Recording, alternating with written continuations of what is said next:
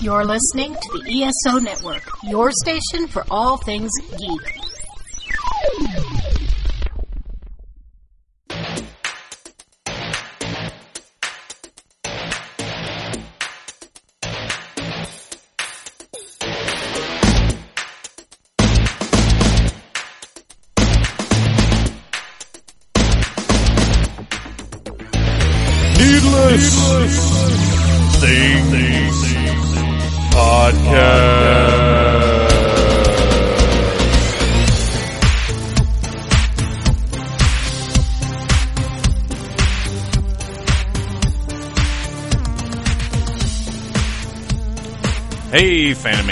Phantomaniacs, and welcome to another episode of the Needless Things Podcast. I am your host, Phantom Troublemaker, and if you've just sort of come across the show on iTunes or Stitcher or wherever, uh, you can go to needlessthingssite.com and find notes for the show as well as five posts a week, almost every week, from myself and various other writers about toys, movies, music, pop culture, all kinds of good dorky stuff, uh, which is what we're going to be covering on the podcast today.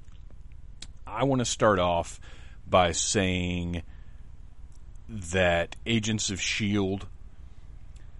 is just not doing it for me. I, I hate to say that because I, I really am rooting for the show, but it's so uneven. You have moments of greatness, which usually feature Kyle MacLachlan or uh, Melinda May, Ming Na Wen. And then you have stretches of I just don't care. And I don't care about the drama and intrigue. You know what? It's another faction war. It's the same reason I stopped reading Green Lantern comics is because I'm so damn sick of the house divided storyline. I'm over it. Guys, come up with something else. Uh, the the whole drama within the ranks is so played out at this point. I'm really really over it uh, Agents of S.H.I.E.L.D. was cool when it was S.H.I.E.L.D. Yeah, S.H.I.E.L.D. got decimated, but it was still that core group working together to fight evil. I'm so sick of oh, the evil is part of us. And even when they do loop it back around and they end up having to work together and whatever else, I just, I'm over that crap, man. I just want to see good storytelling that doesn't rely on who's the bad guy, who really has the evil intentions. I'm tired of that shit. And Green Lantern ran it into the damn ground or into the cosmos or the whatever. But uh, just with with core after core dividing and warring and splitting and fighting. And now Agents of S.H.I.E.L.D. has done the same thing. And I'm not saying the, all the stuff with the not Inhumans is really cool. I'm enjoying that storyline. I still like Coulson as a character.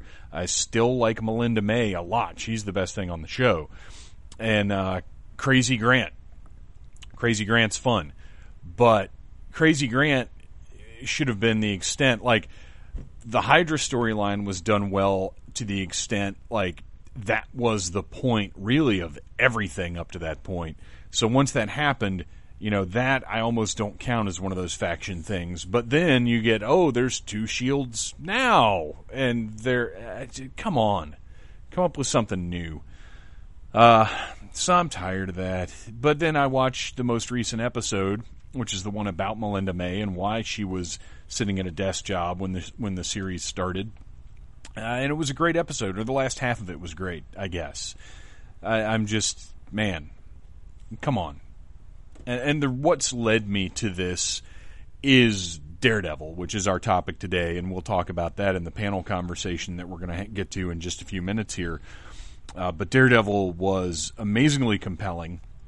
Uh, burned through 13 episodes, not as quickly as I could have, but faster than I thought I would. Because Daredevil's not one of my guys, but it was just so good and compelling and well done and tight such a tight narrative. And granted, they had 13 episodes as opposed to, you know, 22 or 21 or whatever Agents of S.H.I.E.L.D. gets. But it really was just on point. Uh, but I don't want to talk about Daredevil now because we're going to get to that. I will also talk, though, about the Jimmy Fallon Avengers Assemble episode where all of the Avengers, uh, the, or the primary Avengers, were on and were visibly drunk, many of them, uh, which was fine because it's a late night show. If they'd done that on a daytime show, maybe I wouldn't have been so okay with it. Uh, granted, little kids wouldn't have known they were drunk anyway, but uh, it was it was a really fun show. But my problem lies, and and you guys know me. If you read the stuff that I write on Needless Things or follow me on Facebook is El Phantasmus, you know I'm not particularly sensitive. I'm not one of those guys that sits around waiting to be offended. Uh, I, I am not any type of internet crusader by any means, but when you do something like that Avengers episode, and right out of the gate, you have your host, uh, Jimmy Kimmel. I, did I say Jimmy Fallon in the beginning? I might have. Uh, not only are they doughy white guys, but they're both named Jimmy. How did this happen to late night? Get I, give Aisha Tyler a show. Seriously. Uh, gosh, I sound like one of these internet assholes today. Apparently, that's the mood that I'm in. I'm a little agitated today and it, I I think it's post crisis agitation because we've had so much stuff going on here at the house, and it's uh, winding down. I guess in anticipation of the next disaster. So right now, there's nothing to uh, panic about. We have our new sofas. We have our new floors. We have a new refrigerator. Uh, we we have. Granted, we've spent an awful lot of money. Uh, I have a new PC thanks to my buddy Jeff Astopheles, a longtime Phantomaniac and dear close friend of mine, hooked me up with a new PC. So everything should be timelier. Even as we speak, everything is running so much faster in my editing and whatnot. But anyway, for the moment, things have settled down here in the Phantom Zone. So I think I have, I'm used to being agitated. I'm a pretty laid back guy. Like I don't worry about stuff too much, but you can't help but have this sort of energy when there's stuff going on. And now I still have leftover energy, but it doesn't have anywhere to go. So I'm acting like an internet jackass and getting offended about things. Uh, so seriously, give Aisha Tyler a show though. Um, not that she doesn't already have enough to do. So I'm watching Jimmy Kimmel, and he comes out and does his monologue, and I, am uh, Kimmel's good at what he does. I'm not necessarily a fan. I don't dislike him, but he doesn't compel me. Like I'm not like, oh, I want to check out Kimmel. I love that guy. He's not like uh, Craig Ferguson. Uh, he's not like David Letterman. Uh, he's just different taste. He's not good. He's not good or bad. He's just not my taste.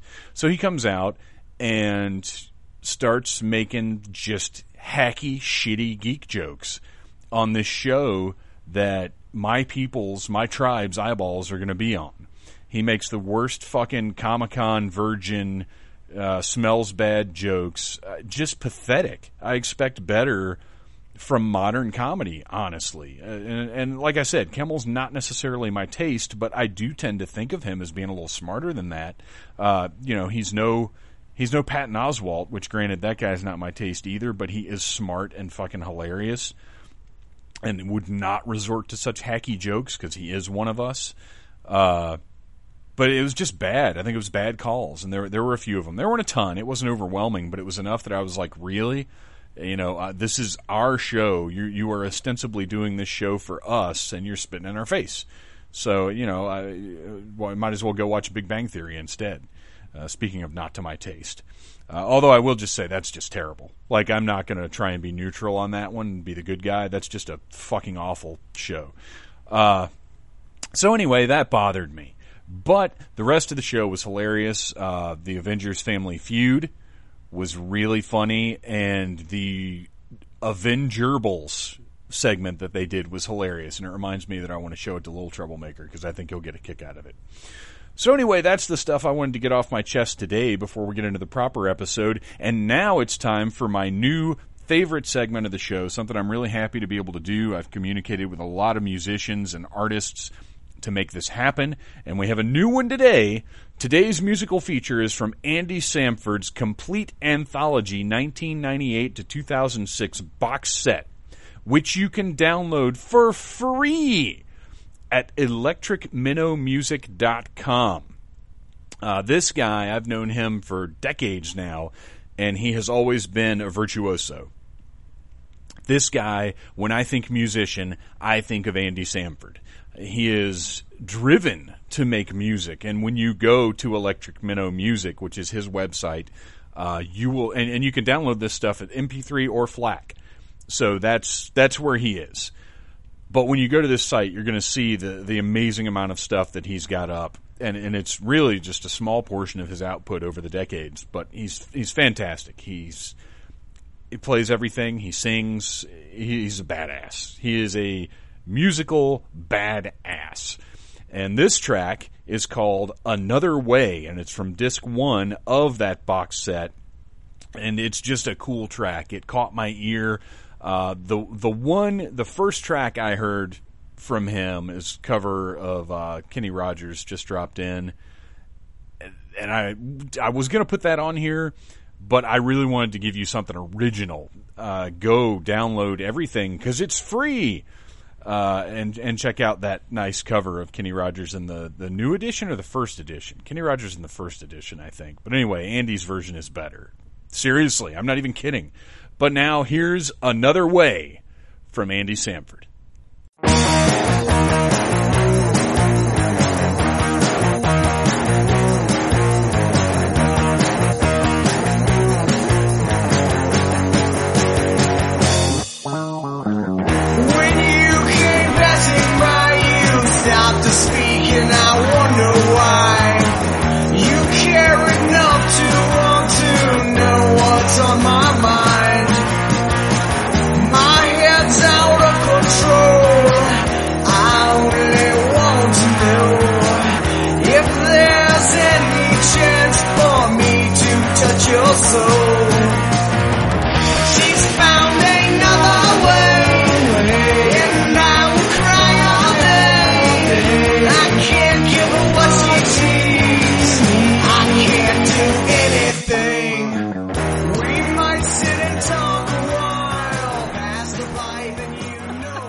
We should talk about Daredevil now.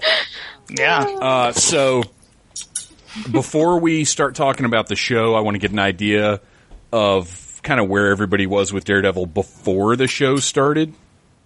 And you know what? Before we even do that, let's say who's here. Uh, of course, joining us is Needless Things head researcher, Mr. Ryan Schweck. Good evening, everybody. Always nice to have you here. I, ex- I expect plenty of uh, interesting background information that I was entirely unaware of. This is why my wife doesn't like to watch some of these shows with me because I actually pause it and, and I'm like, "You see what's actually I do the happening same right now?" thing. And she gives me the I can Right. do shit. Right. Like, it takes us like an hour and a half to watch an episode of like Flash or Arrow because I'll pause it and like, "That name is a writer and he wrote this and this," and she And as did soon as not you- care less. It's like I don't give a shit. And Let's as just soon watch as the you- show. Oh, I pause it during the commercials. Oh, I pause it like Oh, while it's couldn't even deal happening with that. to make sure we all truly appreciate. That's true. Yeah, not a second more can go by without you understanding the significance of that cup of coffee in that particular spot on that newspaper. Yeah. Yeah, last time I'm sure she loved when I explained why it was funny that uh, Caitlin was using a fire extinguisher. I was like, see, it's cold and she's Killer Frost. And then I got a, yeah, I know, you told me. I, that you know what? I think that might be a worthwhile addition to the Needless Things family, the the Schweck cast, with I'd you just to that. explaining things. Uh, Kelly just not caring. right. Uh, so so Ryan Ryan is here. We also have uh, the belligerent monkey Jay Hornsby. Hello, hello. And for the first time on my show, and, and it's been long enough, we've had a couple of scheduling issues, but we're happy to have Miss Sarah Pope. Welcome. Hey guys, thanks. Uh, you you have, well, I think all three of you are probably going to have more insight about Daredevil than I do because honestly, he's not one of my guys. I've read a few Daredevil stories. Uh, Fall of the Kingpin was one of the big ones that I picked up and, and really enjoyed and actually pertained somewhat to the characterization of Kingpin in the show. But really, I, until Mark Waid started writing Daredevil, I didn't read a lot. I haven't read any of Frank Miller's stuff.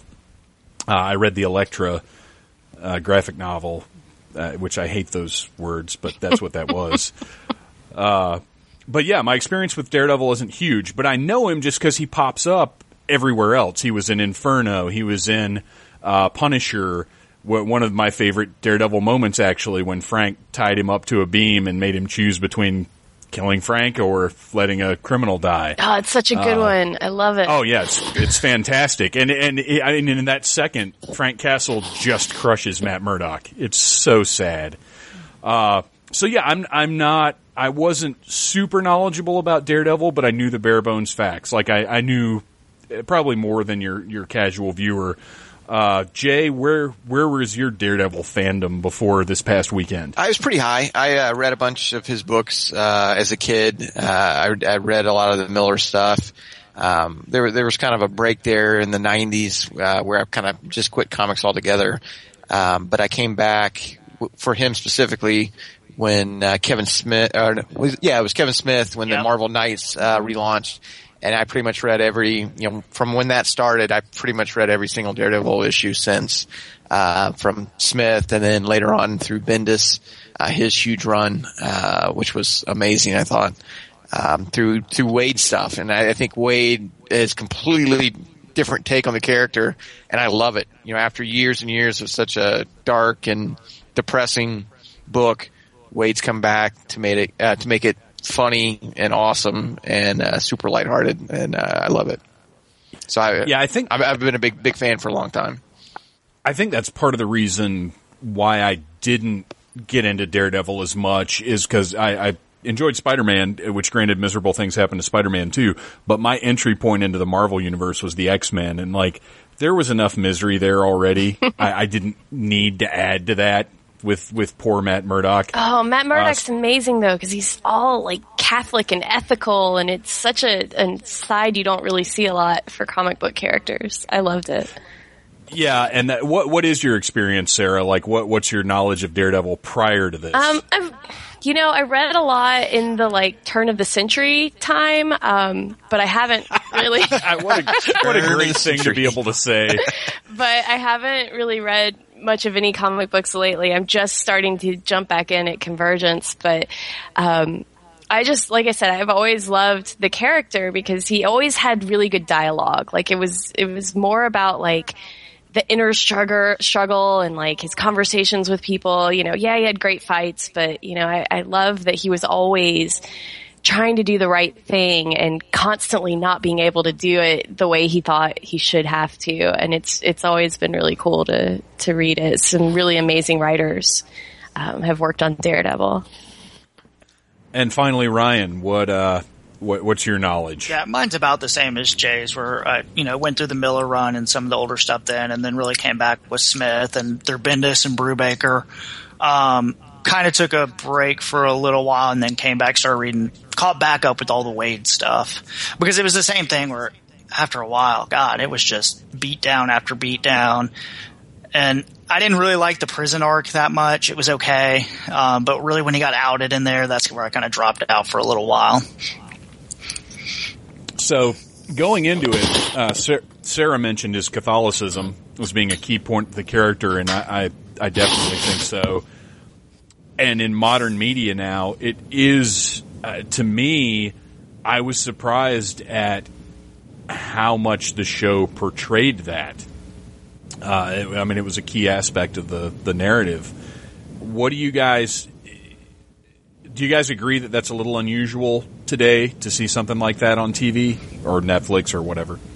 Uh, I didn't really think about it personally, but uh, for for that character himself, yeah, throughout the years, there's been a lot of symbolism uh, with him, either uh, you know on the cross or uh, you know at, at churches. Uh, Quesada had a bunch of uh, pinups from that fir- that Kevin Smith run. Uh, with him, you know, uh, standing on the top of a church, so I, I, I thought it just felt natural, personally. Oh yeah, it's absolutely necessary. I'm just it, it's.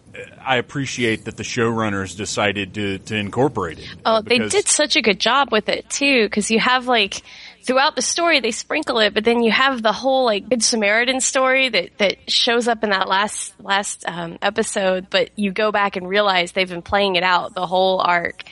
Um, like you know, in the very first episode when um, when she mentions, you know, that they're good Samaritans, and then you go through and you realize that they've they've played out that story. It just really kind of drives home that that's such a, an integral part of the character and his storylines.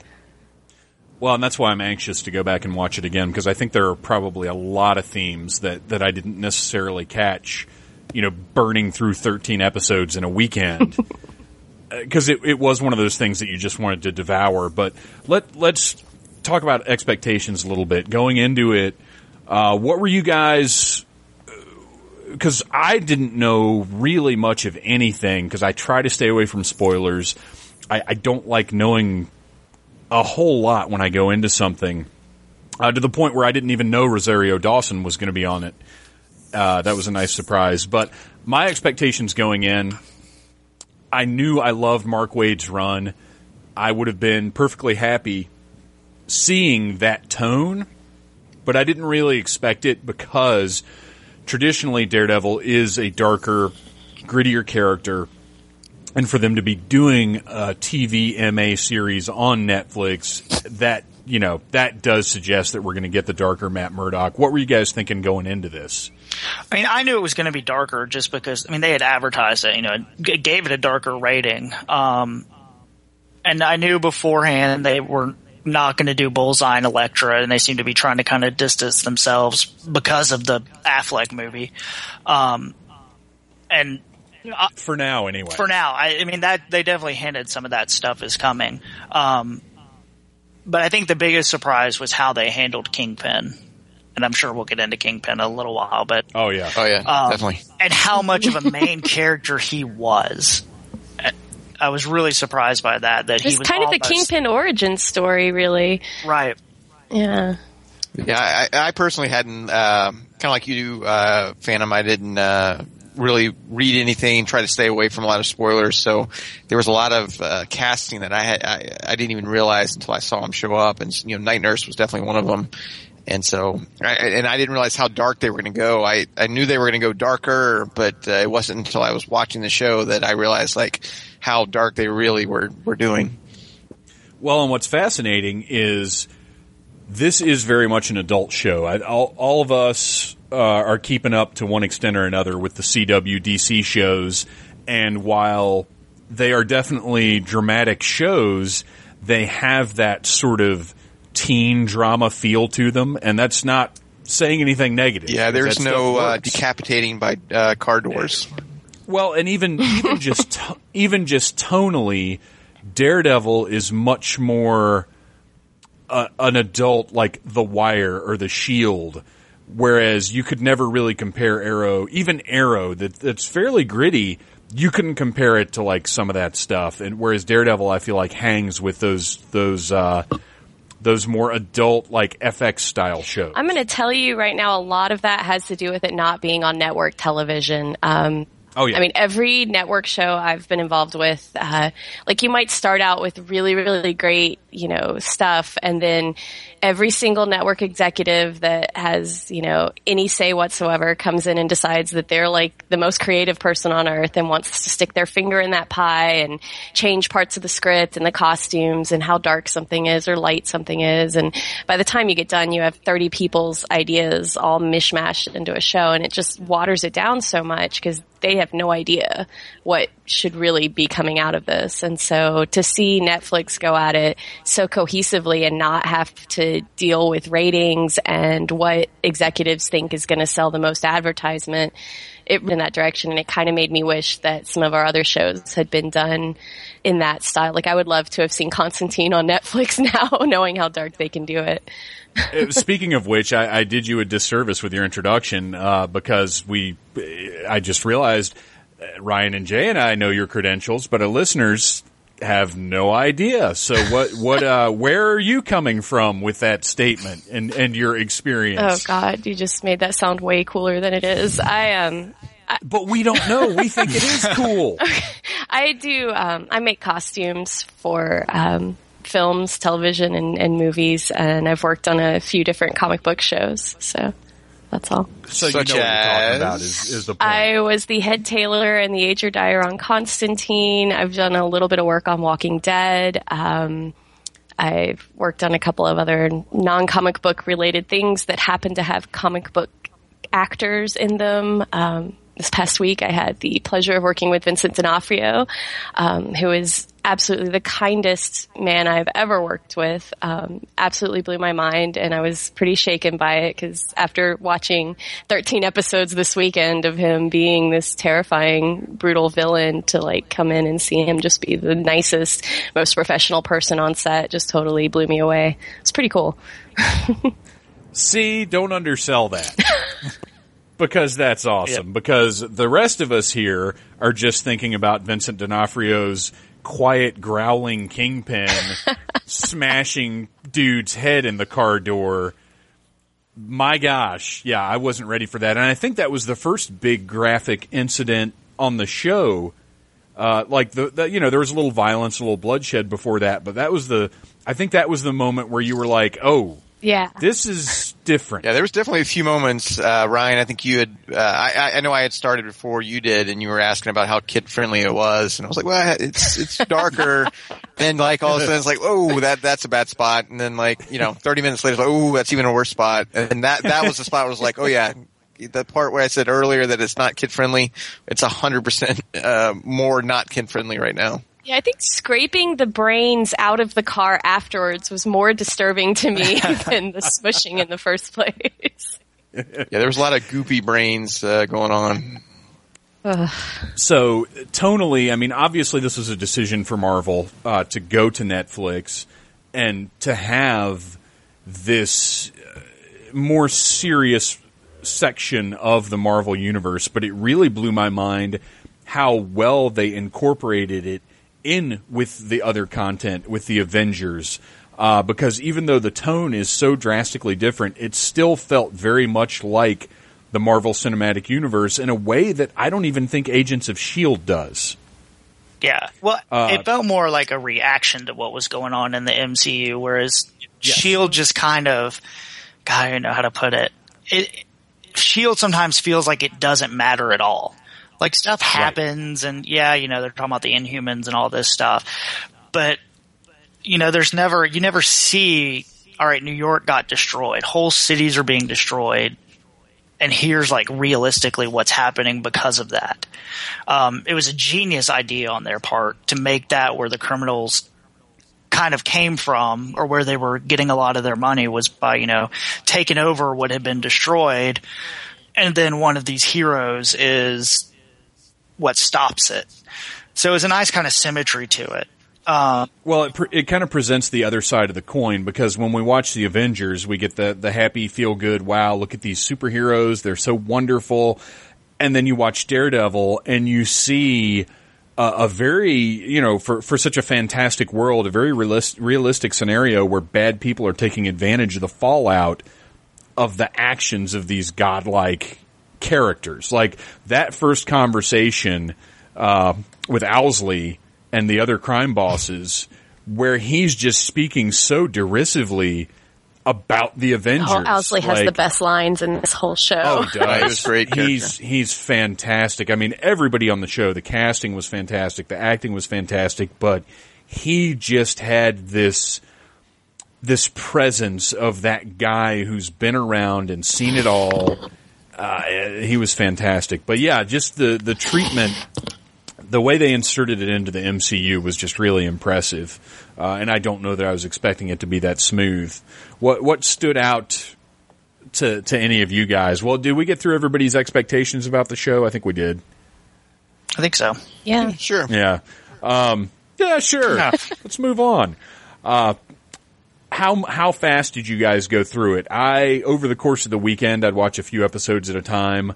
I, I wasn't able to mainline the whole thing. How did did you guys? Was there any desire beforehand to be like, okay, I'm going to watch a couple and then wait, watch a couple more, or like, was it just I have to see all of this as quickly as possible? For me personally, it was uh, I wanted to watch as many as possible, but then um, uh, I ended up getting sick. so Friday, the the Friday it came out, I actually ended up uh, with a uh, like a bad stomach uh, bug. So I had watched a few on Friday, and then uh, Friday night I was sick all night. and that that meant Saturday I was in bed. So literally, I woke up at eight o'clock in the morning and watched like uh, eight episodes in a row, uh, just being sick, laying in bed. So I, I definitely burned through it a lot faster than I thought. Um, so I, I was done within uh, you know like a day and a half.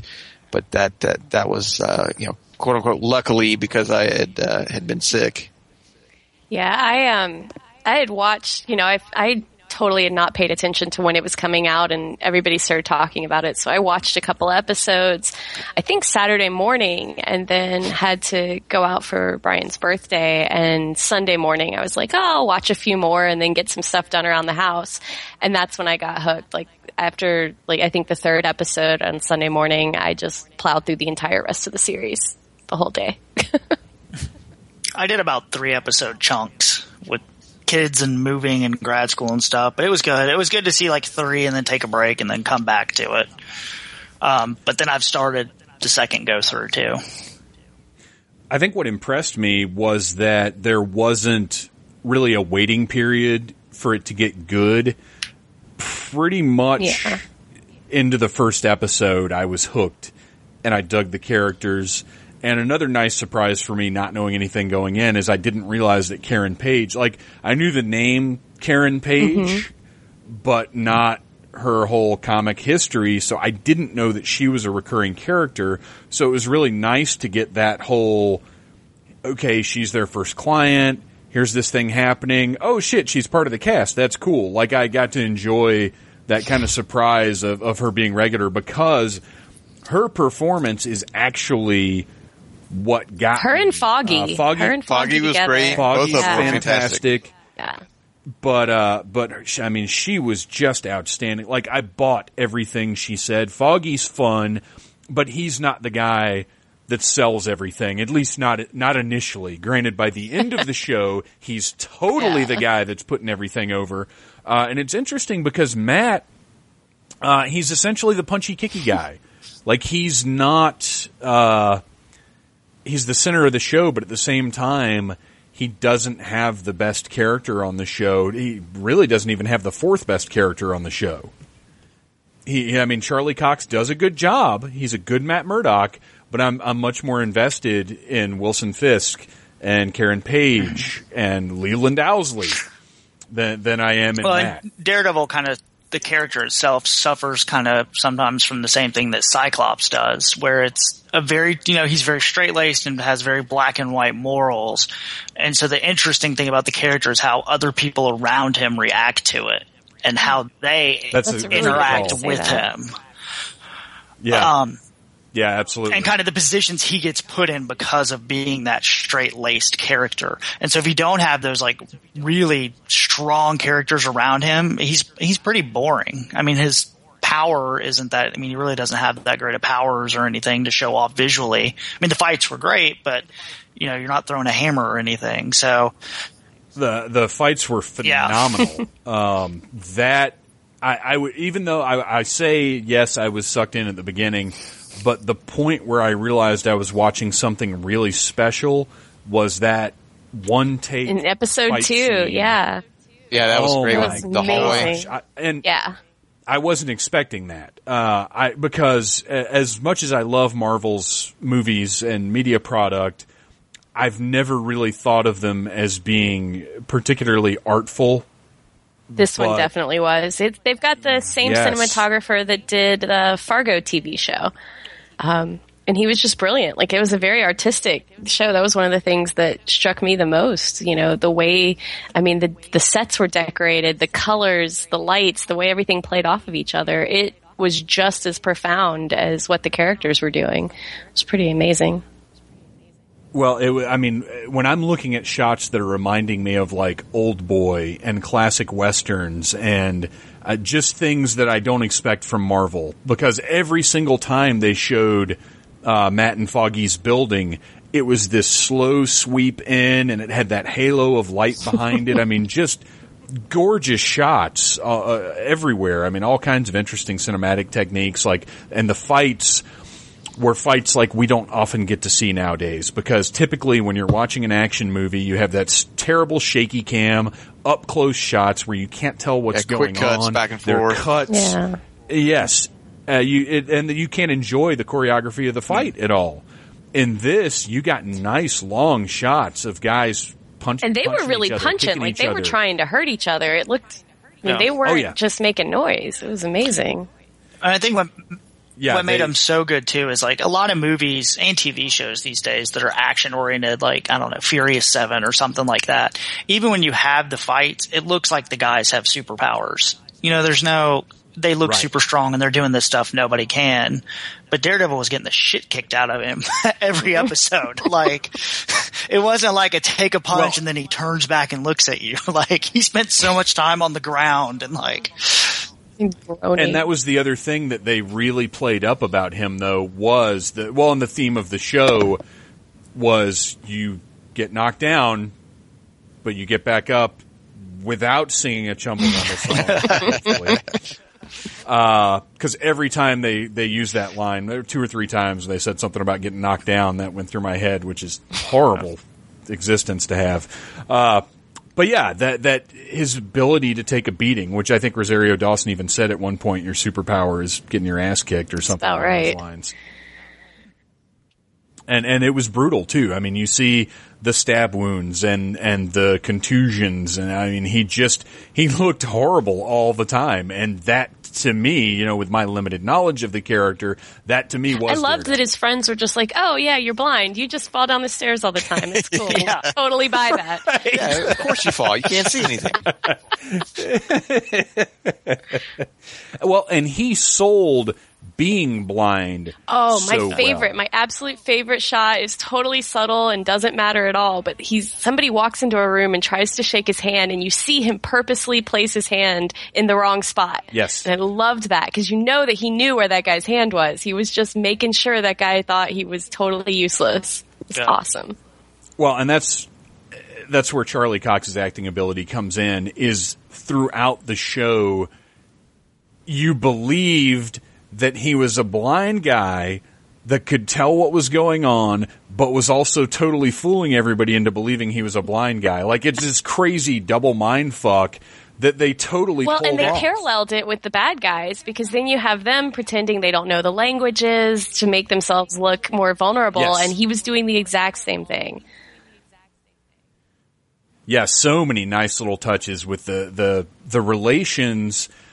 I mean, you really could have gotten two shows out of the story that they laid out because you had, you know, Matt and Foggy and their entry into the the legal world essentially, but you also had Fisk's rise and his relations with these criminals and they're both completely full-bodied stories, neither one of which got short shrift in the show. We we got to see the full interaction of Fisk and his betrayal of of his, you know, supposed partners.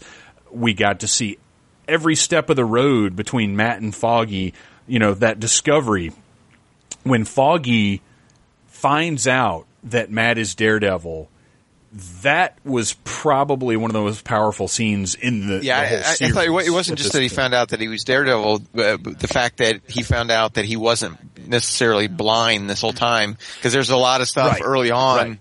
Uh, where they showed Foggy being very uh, conscious about the fact like, oh yeah, she's nodding right now, or oh yeah, he shrugged right now, trying to cue, you know, help help him out. And to find out that he, he could have seen, he, he saw that the entire time, uh, was a real big deal. Well, there's another really good thing Charlie Cox does in that scene too, where he wakes up on the couch when Foggy is there. And when he hears Foggy's voice, he makes the blind face for a minute where he kind of like looks around like he can't see anything. And then when Foggy Yeah. calls him out on it, he immediately like looks right at him and focuses on him. Like mm-hmm. the jig is up basically. and it, it, it's, yeah, stuff like that was just great. Well, and I, I just loved that Foggy And- was and so I- upset. Like so many times in these superhero movies, and you see this stuff happen, and their friends find out, and they're like, "Oh, okay, awesome, let's go."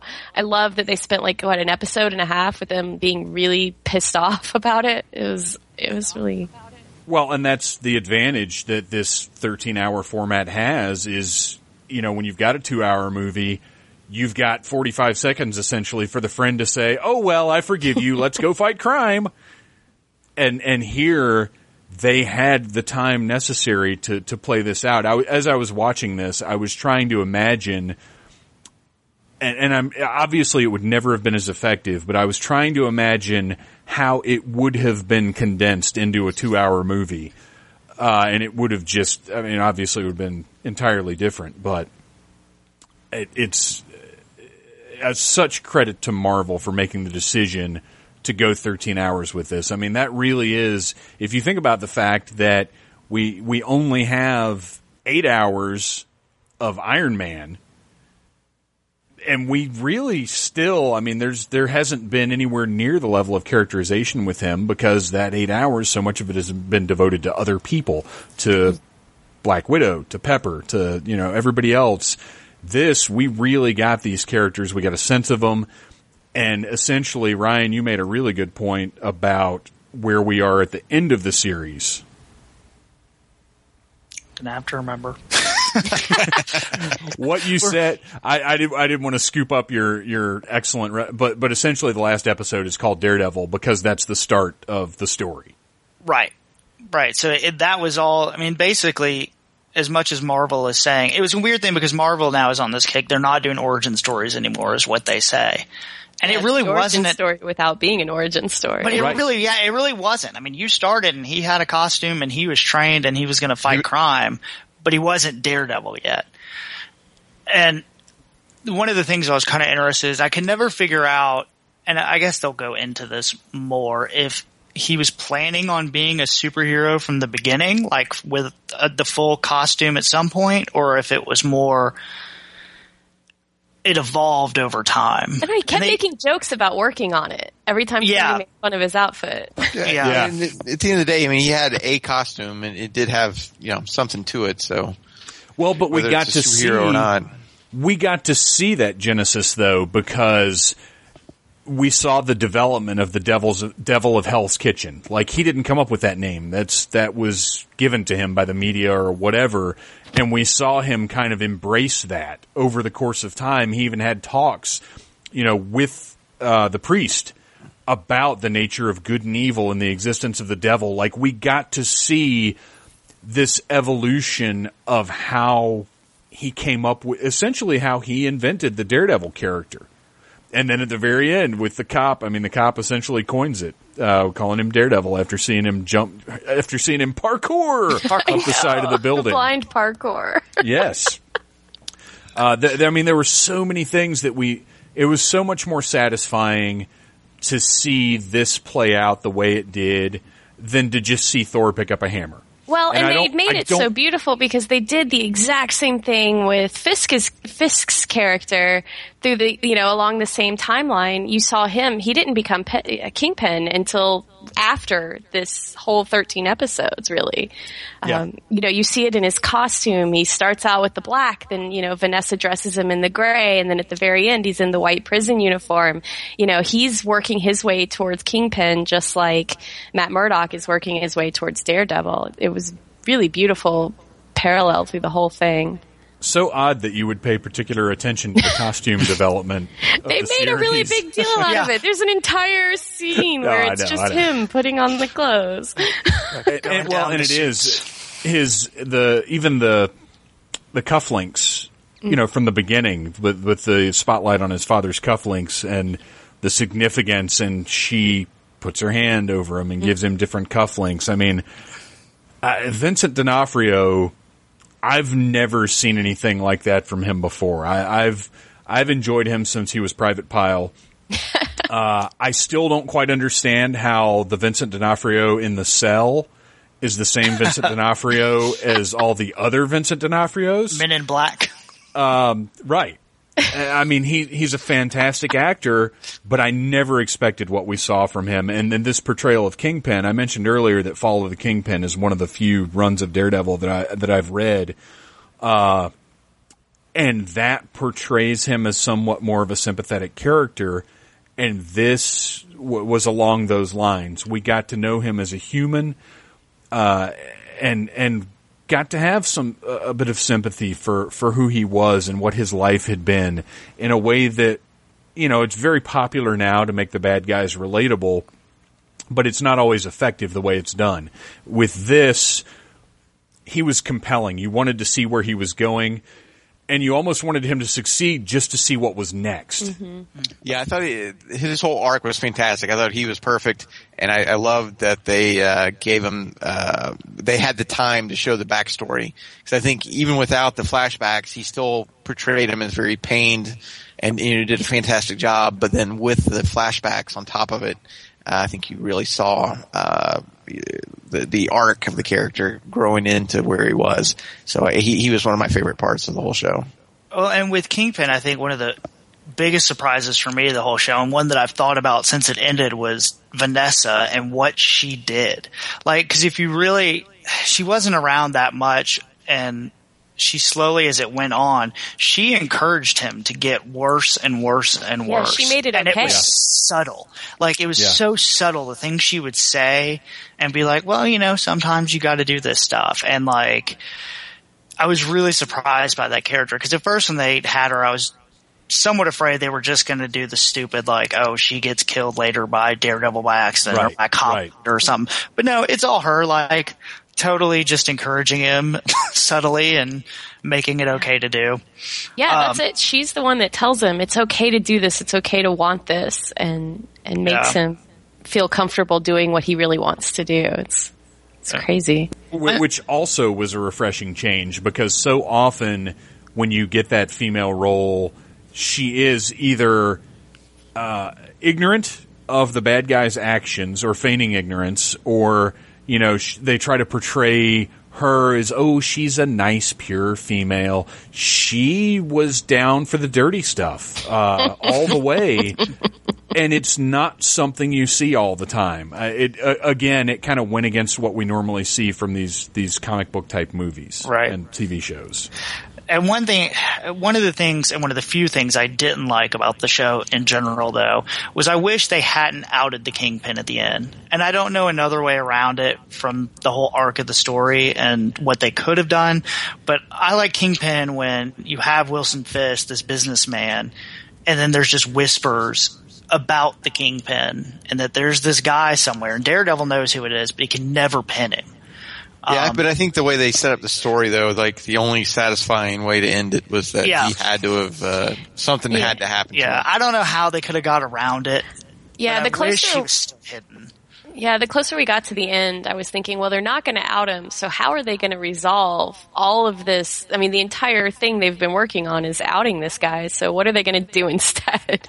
I was I was- very surprised. I was kind of hoping they were going to arrest him, and then he was just going to have already made a paper trail that says, "Haha, nope. Look at all this evidence I have that I'm not the kingpin." Well, here's the thing. then he walks out. At the when the show starts, he is already that that force behind the scenes. Right. he's already been at it for years. So there's a lot of his career, you know, as the kingpin, perhaps without, you know, being the character fully yet, that we just didn't see. He's already been doing it. And what's interesting is when we go into a second season, all it's going to take is Kingpin hiring a media rep or something to clear his name. I mean, how easy is it these days for a complete bastard to get the public on his side. I mean, there there's a story there as well. And I think probably a more relevant story for modern times than him just being the hidden figure. Right. Well, and see, I thought about that too, up until they started shooting cops at the end, and I was like, well, maybe they're Yeah, not going to get out of this one. Yeah. He's got his own You pack can- get Watt team. You and he's can on get out of TV, get, uh, walking away like a badass. I mean, That's maybe if Wesley was still around, but I don't oh know. Oh my gosh, how fucking crazy was that? Oh, he was amazing. I was, Wesley not expecting that. fantastic. Yeah. Wesley was amazing, but what makes you think I've never shot anyone before? Oh, I, I was glad nobody was home when I watched that because I just went, "What the fuck?" What I the think I did too. and I, I, it was unbelievable. I, I never expected it because Wesley, and, and I'm glad he came up because honestly, unfortunately for him, he kicks it. But uh, so he wasn't in my thoughts just talking about the end of the show. But he was one of the main reasons to enjoy the show. He was fantastic. I mean, and at the beginning for the first two episodes, he essentially is the antagonist. I kept waiting for him to like be somebody else or like Right. really be like a big bad guy in charge and be doing stuff without the kingpin. But Yeah, for a second I thought he was going to like uh, turn on him and you know do something and like uh, you know so- something was going to happen there at the end uh, when he was getting the, the the phone calls right before that scene. Um, but yeah, I, I thought he was a great character. The actor killed it. Well, and that was another refreshing change is that he was who he seemed to be. There wasn't any big turn or twist. He was just loyal to Fisk. I mean, that was that was that. yep, Yeah, and you only could see how and, uh, Fisk was loyal to him too, as Yes. uh, how much he freaked out after. I always wondered if he considered Fisk a friend in the way that Fisk considered him a friend, because that's really like the only friend he ever really had. So, was it just a business relationship for them? I don't know. I no, I th- I think they both understood what the relationship was. I think Wesley understood.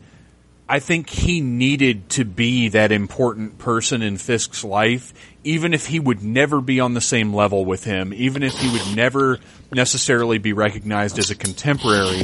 I think he needed to be needed. Part of me always wondered if he, like, you know, obviously it's not, but it would have been kind of cool if he was the kid that he, you know, that uh, Fisk and his dad beat up. Oh yeah. Uh, I yeah. thought that would have been pretty cool.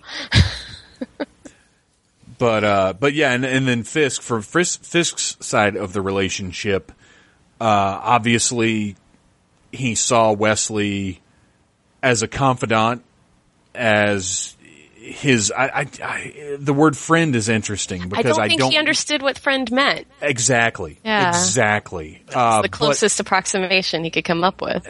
yeah, yeah, but I don't think he he thought of him as a friend. But I do think he was closer to him than anybody else in the world until Vanessa came along. Mm-hmm.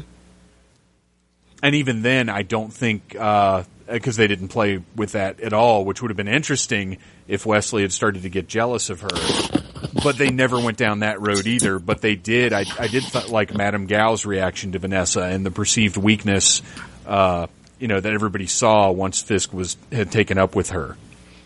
Which Madame Yeah. Gao, another incredibly strong point, especially at the end with her personal what the fuck moment. yeah, she's Madam Crane. Yes, she is.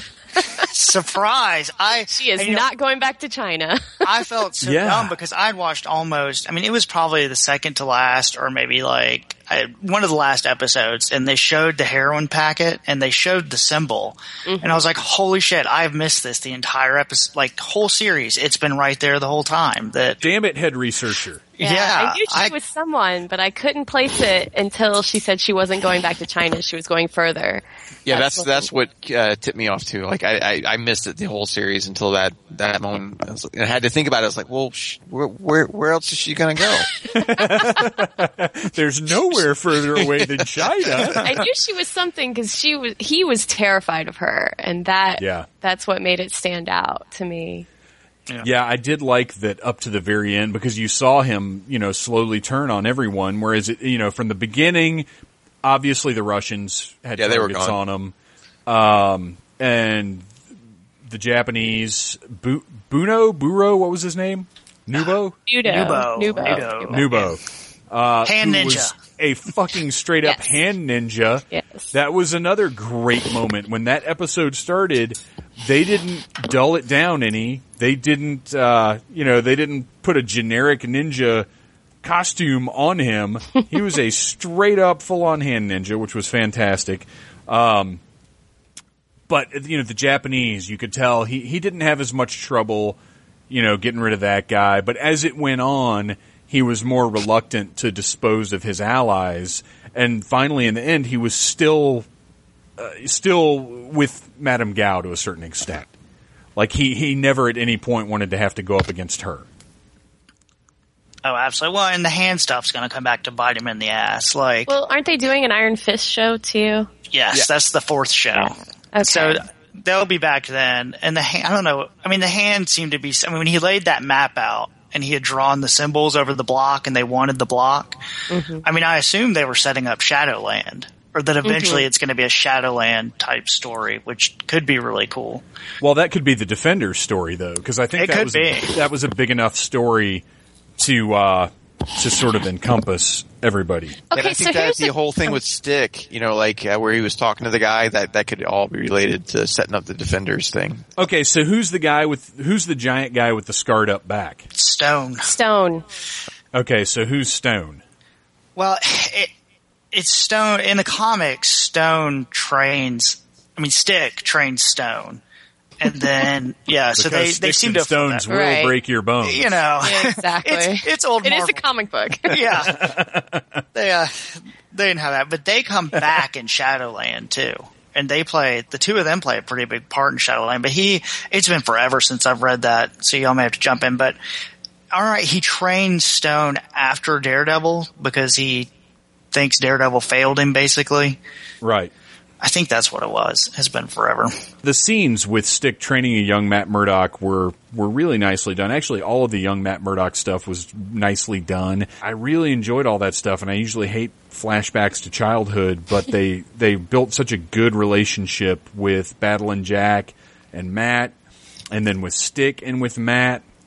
Uh, did you guys dig that stuff, or was it kind of like, all right, that's enough of that? I think they handled it really well. They gave you just enough. You didn't have to see him get splashed. You didn't have to see him push someone out of the way. Um, you didn't have to see Battlin' Jack get killed. So that's all stuff, you know, we've all seen before. So I'm glad they skipped that and really showed you more character forming moments rather than superhero forming moments. Does that make sense? Yeah, yeah, because that that is what it was all about was him learning that you know keep fighting. Right. I kept waiting for the dad to say, the Alfred, you know why we fall. I kept like Uh, thinking yeah, in my head, I was like, yeah. God, don't say it. Better that than a Chumbawamba song. That's true. Um, I was really shocked at the scene with him stitching his dad up when he gave him the the swig of scotch. I, yeah, I wanted to bring I that up. I thought that was hilarious. I loved it. And, and again, Netflix, you know that that you're probably not going to see minors imbibing on Netflix. Yeah, you're not going to see that on. Shield, where you flashback Yeah. to Skye taking a shot of whiskey when she was uh, ten. right, right.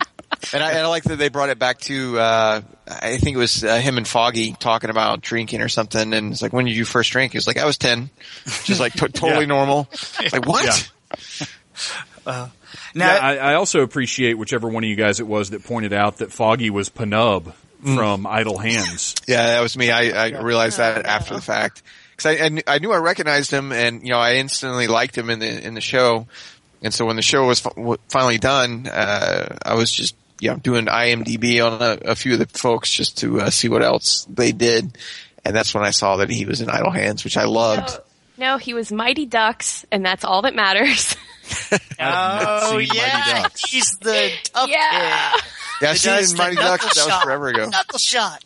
yep, that's the one. That's awesome. You young kids and your Mighty Ducks. But yeah, Um, just in general, just uh, to circle back with the casting, the casting was amazing. Like Foggy was great. Uh, Karen was fantastic. I, I can't remember the actress's name, but she was the best part of uh, True Blood. She was Yeah, by far my favorite character on that show. Deborah Ann Woll, which is such a like '70s movie star name. I yeah, she was she was fantastic in True Blood, and she was fantastic in this. Uh, Vin- Vincent D'Onofrio. Uh, what was that again? now you're gonna make me say it. Uh, Vincent D. Period was the uh, fantastic. So yeah, the, the whole casting was fantastic. So I have a question. Um, since I mean, I don't know if we know if they're going to do more seasons of Daredevil, but we know they're building up with the other shows that they're doing. Do you think that knowing that they may not do more Daredevil individually, they might just be working towards this Defenders thing? If that freed them up to kill off like Ben and, and Wesley and some of these characters that could have had a lot of potential moving forward to add to the story. I don't know. I, I, I which I'm glad you brought up Ben because that's another one that, that didn't make it that I, I wasn't thinking about. Ben Urich was fantastic. Uh, great part of the story. At the beginning, I was like, Ugh, "Are we going to have to follow this reporter too?" Because really, I don't give a shit. But you know, a couple ap- episodes after he really started to take a hand in it, when he and Karen started working together, uh, he was an integral part of the story. Well, and they kept And- teasing us with killing him. Like they kept like, Yeah. oh, the snipers aimed at Ben. You know, they kept teasing it and not doing it. So they waited till you finally felt like he was safe. and then they pull the rug out from under you. It killed me. It's not Yeah, I- prepared. Well, and the thing is, he could have been such a big part of the ongoing Marvel Cinematic Universe. I mean, Exactly. uh, that that was that was kind of a weird decision. I this is what my personal opinion on the future of of I guess Daredevil as an individual franchise. Marvel's very smart. They've, Kevin Feige is obviously a genius. I think they were ready to go either way.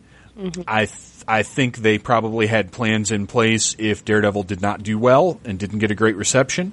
I think they've got plans in place if it did incredibly well and people want more. Uh, I, I think they had every scenario planned out. I don't doubt at all that they're at this point, if they don't already have plans for a second season of just Daredevil, that they're working on it because there's no way in this day and age you get the kind of social media positive attention that Daredevil got and don't go forward with more. Yeah. Even though they've, even though they're connecting it with the rest of the defenders with, uh, what have we got, Ryan? Jessica Jones, and then Cage, and then Iron Fist, and then the and then the. Defenders, which is very specifically mentioned as a miniseries, uh, which I guess means like maybe five or six episodes, if that. I kind of wonder if they're going to wait, put out Jessica Jones, see what Jessica Jones does, and then kind of make a decision from there. Because they're going to, there's going to be a risk of oversaturating. If, Sure. Say Jessica Jones does even better, and so they want to do a second season of Jessica Jones. Like it, it's a pretty complicated thing they've set up. But I think you're right. They're going to have to. And what's going to kind of mess them up too, I think. Well, not mess them up, and I'm sure they have it all written out. But between this and the Defenders, by the time this ends, Civil War will have happened. Yeah. Like the Registration. Act is going to happen, and it's going to affect all these shows and how everything operates in the MCU. And so I'm sure there's a whiteboard somewhere full of complicated charts that show when things happen and if something happens then we do this and all that kind of stuff. But I think they seem to set up at least well they absolutely set up Iron Fist. Um, Yeah. I'm sure there was other stuff set up. Well, they that'll have the black sky thing they hinted at too. Yeah, I don't know what that was. I don't either. I was going to ask you guys. Well, and it could have something to do with Shadowlands Mm-hmm. Yeah, as well. what I mean, it, too. d- depending on because that's the other thing that we have to take into account is no matter how much of a historian you are for Marvel Comics, there are at this point the MCU is very good at misdirection. They're very good at appropriating concepts and ideas and turning them into things that you don't expect, but that are still satisfying within the context of the MCU. So every little hint that gets dropped, while you may recognize its significance, you may not know exactly what it means. Right. And like Cage, Luke Cage doesn't really have a antagonist that everybody knows. Like Jessica Jones, we know it was going to be Purple Man. We're assuming Iron Fist will be Madam Crane and Steel Which can I, Serpent. let me just say real quick how hilarious I think it is that the first picture of David Tennant as Purple Man is just a picture of David Tennant. Yeah. Like, was that a joke or something? like, really? He's in a purple suit, you know. Like, uh, they could have put that purple picture makeup up. yet. He, this is early on. It's his origin story. They could have put that picture up months ago. yeah. Well, did you see the Luke Cage picture today? They were like, Yeah. "Here's the Yeah. first Luke Cage," and it's just him in a jacket. like, Yeah, Right. it's just him riding. a I want a yellow shirt and a tiara. God damn it! they and see that's the thing that's almost a little disappointing about how serious this new sector of the MCU is is I feel like if this were Agents of Shield or the Avengers side of it there would be some kind of hilarious nod to that Luke Cage costume. But in this one I don't think we can quite pull that off. No, no. which which is which which on one hand is a shame and on the other hand is probably for the best It's Although- always really hard because you want to sell like something goofy, you know. Like I heard they really tried to put Kingpin in like the full crazy outfit with the white suit, and like I know on Constantine we we sent photos to the producers of uh, Papa Midnight with the white tailcoat, top hat, Yeah. and grass skirt. Like we really pushed it, and you know, there's someone somewhere is going to shake their head and say that's just a little too far. Sorry, guys. Well, and the thing is, though, the the character that you guys created was Papa Midnight. Oh, yeah. like I mean, he looked fantastic. He worked in that. I'm going to tell you, he looked pretty fantastic in the hula skirt too. I was gonna say. the shirtless tailcoat. Yeah, it was it was not a bad photo. So as we wrap it up here, uh, we, we've talked about potential futures. We've talked about the show itself. Are there any things that you guys want to be sure and hit on before we, we close out? Um, there's a couple things. Was I the only one that was disappointed at the end when he put on his Daredevil costume? And immediately I thought, oh, I missed the black costume. like I got so used to like the black and like I really liked how the mask was, and then he put on the Daredevil costume. I was like, oh, well, all right. Like, no, I was totally happy. I, I think. I mean, I liked the Daredevil awesome. costume. I thought it looked really good, and I liked. And I, I- really liked the evolution of the sticks and why he started mm-hmm. using Yes. them and how they slowly introduced them. But I kind of missed the old mask. I I dug. I, I was so happy. Like they earned that.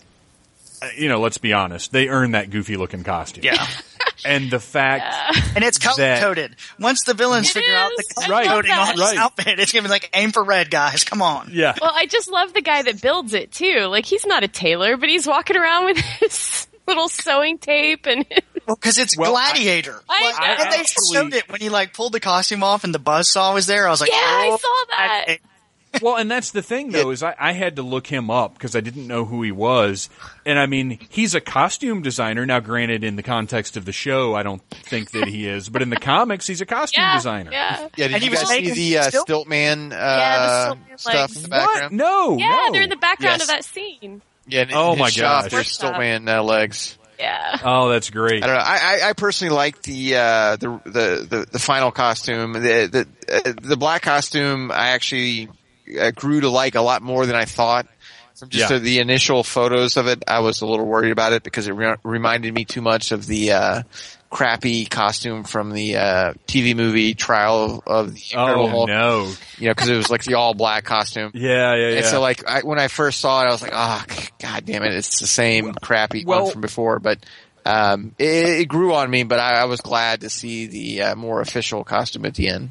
I had Well, how it grew on me was as as the show went on, you realized all the little details on the costume, like the the padding on the knees and the elbows and the forearms and the gloves actually were weighted and like you saw that it wasn't just a black bodysuit or black shirt and pants. Like there were details on it. yeah. Yeah, I think it had some red piping more- on it, like around the shoulders. Right, Yeah. around the yeah, yeah. I mean there were lots of detail like I would love to see a well lit picture of that. Well, I don't know. That's the thing is like the when he gets the final costume at the end, like I didn't do any pre, you know, I didn't want to get spoiled on anything either. So I never saw any pictures ahead of time and I loved it in the show. Like it looked great. It was wonderful and the dark lighting, it looked amazing. And then I looked it up online and saw the full lit photos and I didn't like it.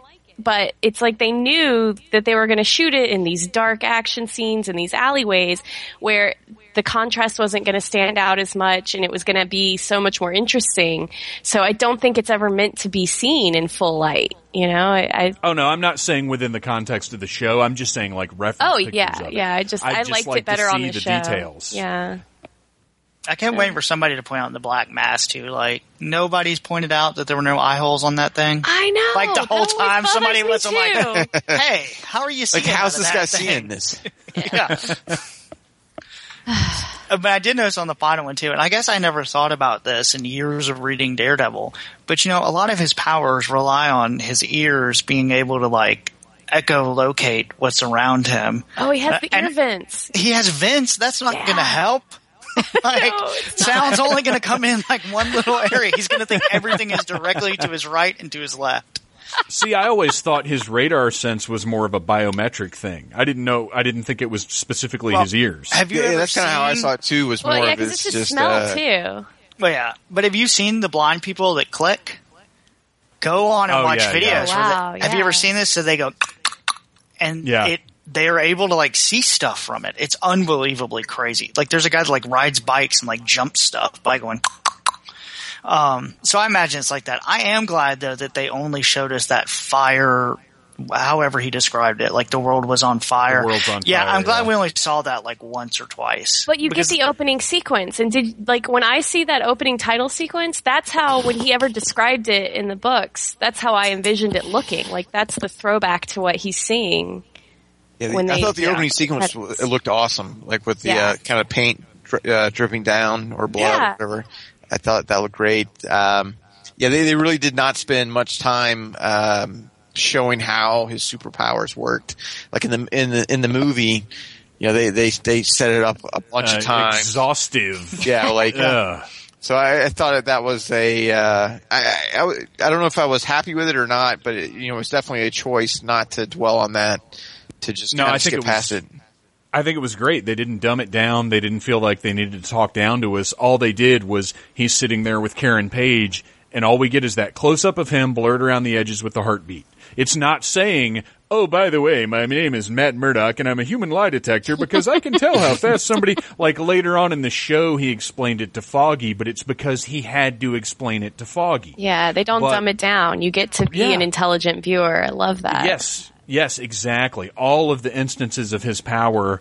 Uh, initially, you know, later on they may have gone back, but initially you just have to kind of be paying attention and oh, this is what's happening. Well, and that's they they did it by showing rather than telling. That's one of the things better. I loved about this show is aside from just his powers, like so many instances where they let you connect the dots and draw the lines and they never explain it. When they have, you know, Fisk staring at the white painting and loving it and then they show the, you know, the flashback where he's staring at the white wall, they never point that out. They never have to say that. You get it and they know that you get it. So they don't talk to you like you're watching Gotham, you know? yeah, yeah, yeah, yeah. So you don't get the dumb voiceover.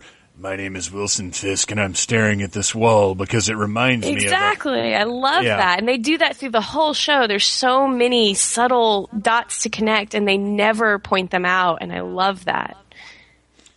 So I want to go around now uh, to close it out, and I want to ask each of you if you had to choose right now between four more seasons of Daredevil or the impending Jessica Jones, Luke Cage, Iron Fist, and Defenders. uh, Just based off of what we know right now, what would you go with? And we'll start with Sarah. Oh, that's tough. Um, I mean, honestly, right now with the information I have, obviously I'd want to go with more Daredevil because I have a lot more invested in that character. I'm not as familiar with the other ones really. Um, but I have to say that they've surprised me with how well they handled Daredevil. So there's a lot of room for them to surprise me with the rest of them. And I, I like that they're weaving the stories in and out of each other. So I think I'm, I'm curious. So I'll, I'll go with getting the rest of the series just out of pure curiosity. What what about you, Ryan? I definitely want the other series. Um, as much as I, I mean, I, Daredevil was wonderful, but I think the other characters and what they're going to bring as far as stories we haven't seen yet, I'm very curious to see those. Like, you know, having Jessica Jones, who was an active hero and quit, and the whole story is how she deals with not being a hero anymore. And then Cage, who's from the other side of the law and switches over, and then Iron Fist and having all the martial arts stuff it's going to be really cool to see all that stuff and then bring it all together.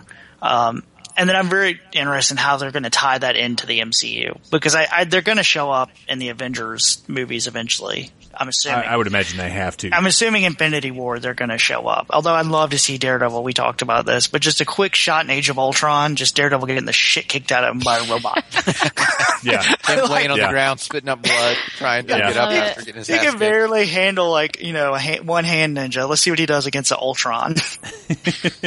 Uh, Jay, what about you? Uh, I guess I would go with both because because I love the Daredevil series. Uh, there were so many um, uh, plot points that they left out there uh, with Karen and with Owlsley that that would be perfect for season two. Um, but then again, I, I- really do want to see how they handle the other characters. So uh, I'll go right down the middle and say I, I'd, I'd like to have both as soon as. No, uh, you can't. You have to decide. No, I refuse. I, I, I Um, decide between uh, both. So, because the way it ended, I mean, it kind of left it very, whoop, very open ended. Uh, that they really could uh, have additional se- uh, seasons of Daredevil and still have them meeting up with the Defenders at s- a certain point to where they really wouldn't uh, conflict with each other. So um, I think they could do it. Now, have Yeah, they I- I- have they said at all, or even hinted that Charlie Cox is going to show up on the other shows, or do we think they're going to do that? Well, and that's the interesting thing is it's entirely possible that his story will continue in their shows. Mm-hmm. Uh, you know, Matt and Foggy are attorneys, so Right. they And- they've got business in New York outside of Daredevil fighting crime. I mean, they could encounter these other characters. I mean, they could essentially turn this into where each show just adds more characters. Right. Okay. And I mean, So maybe Jessica Matt is Murdock a shows up. yeah, because Jessica's a private investigator. That's her job. So that Right. ties in so easy, and then he could defend Cage. Yeah. There's so many easy ways to do it. So I, I, if I had to choose, uh, like you guys, I, I'd because I've got so much faith in Marvel at this point. I mean, they they haven't let us down yet. Uh, so I want to see the rest of the shows, and I don't think it's a decision we really have to make because chances are, like I said, they've got plans in place for everything. Uh, whatever the case may be, we're going to see more of these characters in some form sooner than later. They're not going to let this fire go out. Uh, thank you guys so much for coming on and talking about Daredevil. Uh, anybody got any plug-in to do? Jay, I know you do. Sure. As always, go to belligerentmonkey.com. Uh, I don't know when this is going to go up, but I've got uh, the first show uh, or uh, first festival of the season is Inman Park in a couple weeks, which is uh, April 28th ish, I think. Uh, that's the uh, all weekend Saturday and Sunday, and then I think I've got two or three more uh, right after that. So, uh, belligerentmonkey.com. Yeah, your your festival season's kicking off now, so you're going to have some busy weekends. Yeah, I'm uh, pretty crazy right now. I'm uh, knee deep in paintings and prints and uh, magnets, trying to get ready on top of uh, everything else. So it's uh, a little little nuts right now. Sarah, I'm assuming you're far too busy for any kind of independent work. Have you got anything you want to put over? I got a couple of things. First, there is a art auction at the Goat Farm happening sometime in May for uh, to raise money for the uh, Hambidge Art Center up in the mountains. It's where I did my residency last year. It's going to be really, really cool. I've got a piece going into that. Haven't made it yet. Don't know what it is. Um, but also, Free Comic Book Day is coming up, and um, I know a bunch of us at the Finest or GI Joe costuming group are going to be at Odin's um, for that. So come meet some GI Joes and Cobras. Free Comic Book Day, which is May 2nd this year. Yeah, I think so. And uh, if you look up Odin's Cosmic Bookshelf online, you can find out more information about that. They're going to have a ton of stuff going on there. Lots of lots of creators will be on hand, and of course the finest. And uh, Ryan, I assume you're far too busy with researching things for the site and building a freaking house. Yeah. Although, if anybody you know just wants to call and chat about behavior modification and children with disabilities, I, I'm more than welcome to talk about it. Let you know what my research is and my paper. Like, throw it up on Needless Things. I'm sure people would love to read all about it. See, I think you need to uh, start a blog with it, and uh, that way you can get that out there. the insane things that happen to me at work. Awesome. Well, thank you guys so much. I had a good time talking about Daredevil. Great group, and uh, we will reconvene at some point uh, to discuss, I think, the DC television stuff once the current seasons are over, because there's a lot to talk about there. Absolutely. All right. Heading out to watch Arrow now. yeah, it's that time. Thanks a lot, you guys. Thank you. Thank you.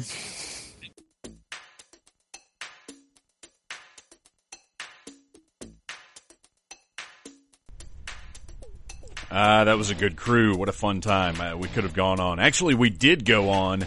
There's about another half hour or so of us talking about Game of Thrones and DC shows, but I figure that's enough for uh, another podcast at a later date.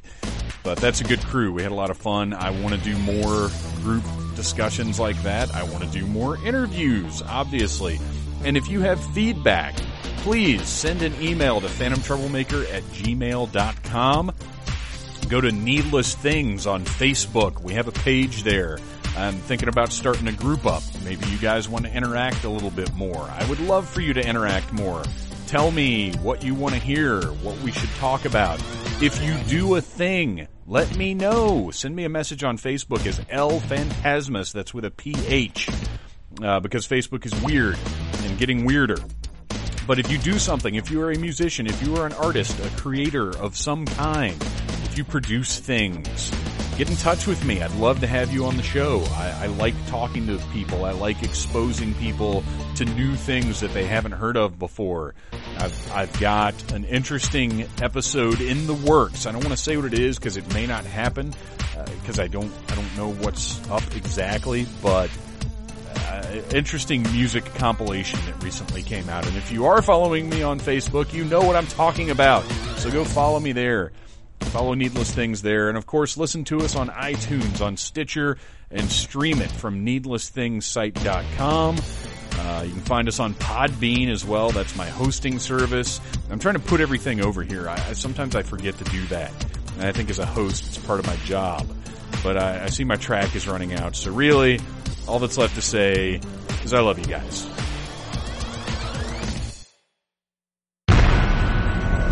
This has been a broadcast of the ESO Network, your station for all things geek, classic, current, and beyond. Be part of the crew at ESONetwork.com.